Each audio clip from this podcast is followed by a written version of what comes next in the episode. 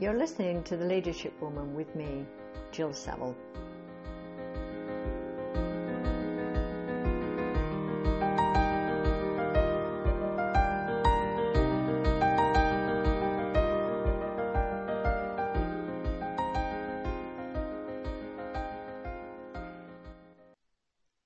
And what a week.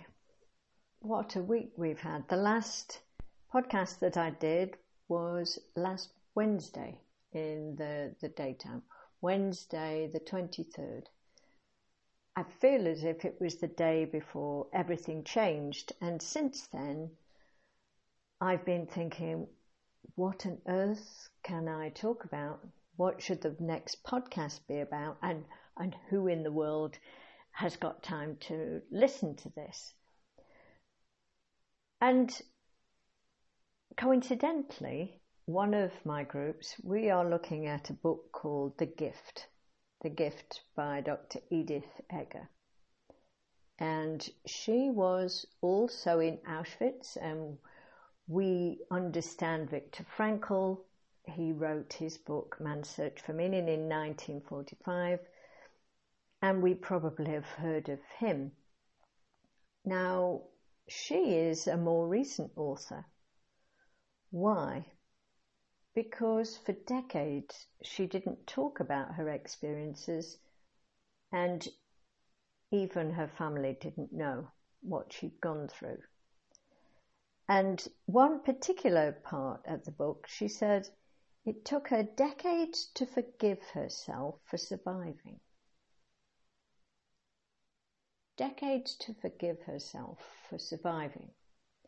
And the reason I want to mention that today is that I'm listening to many people, myself included, who feel guilty, probably, that we are relatively safe. We have moments of happiness. Our lives continue, and somehow we're feeling that this is wrong. And so, what I wanted to talk about today is why we need to give ourselves permission permission for pleasure. It is not a bad thing to look after ourselves in these times. It is not wrong to charge our batteries, to try to find positive and optimistic things.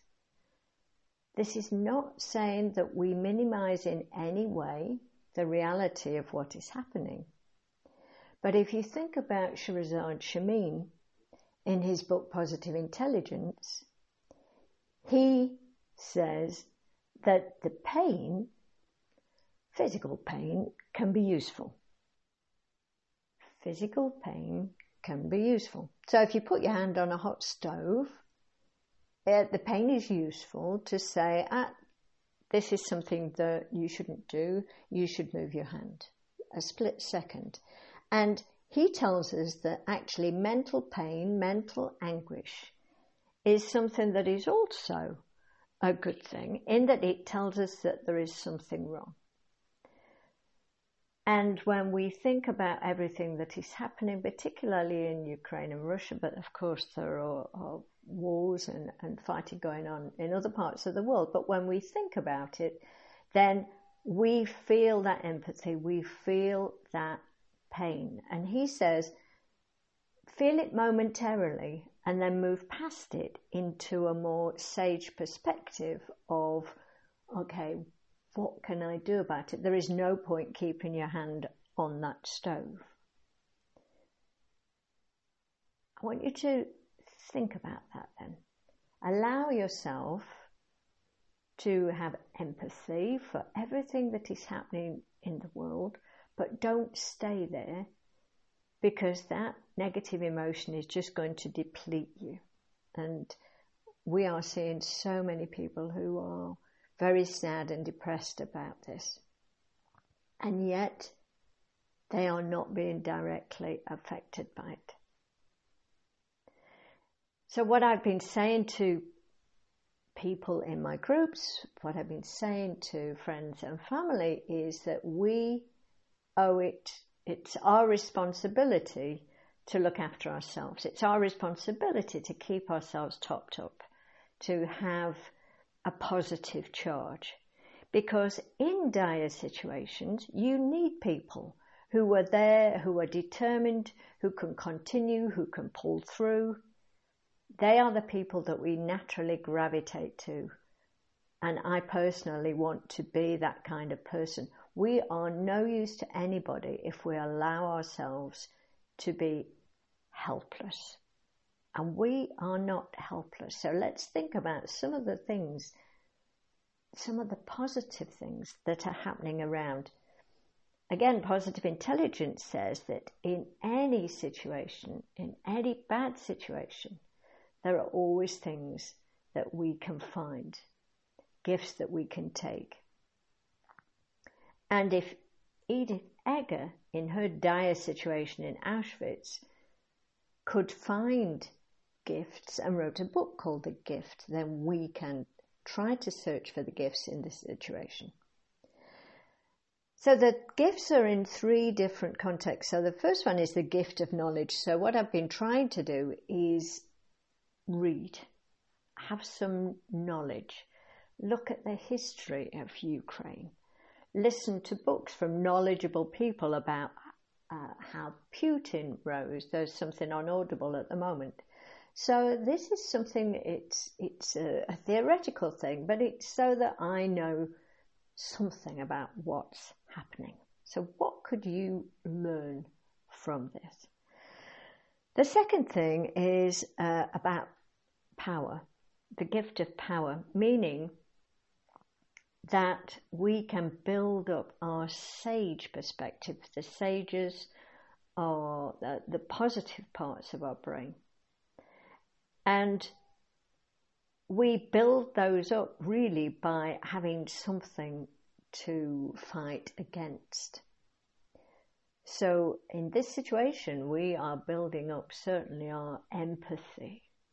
We are managing not only to empathize with people in our friends and family and immediate vicinity, but we are crossing borders in a way that Brexit damaged, just to mention that one word, but to see the people of Europe join together and have empathy for people who are outside of their nation, that is a really positive thing.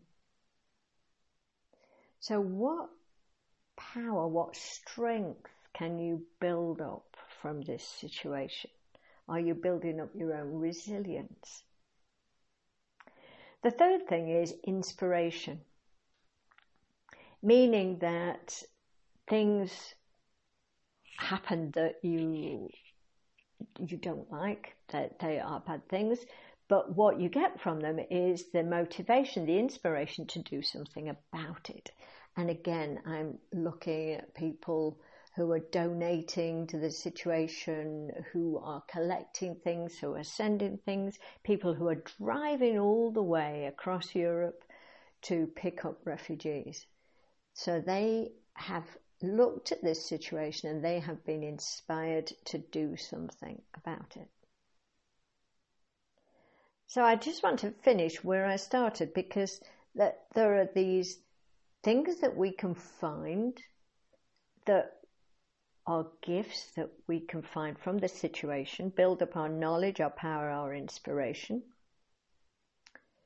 And we can also decide our response. What are we going to do about it? Edith Eger said all she could decide, that was the only thing she could control, was how to respond to the terror and hopelessness that she felt. So we have the power to choose our thought.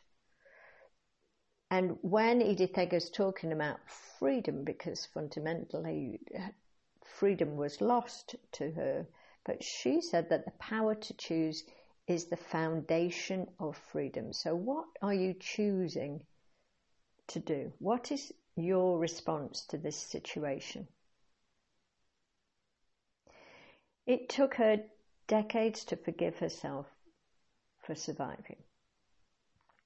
And what I want for you today is to give yourself permission not to feel guilty, permission to have empathy so that you can discover things that you can do, you can make choices. You can be a realistic optimist. You understand the situation, but you are really finding what is the positive that you can you can do or you can think and give yourself permission for pleasure. There are other things going on in the world.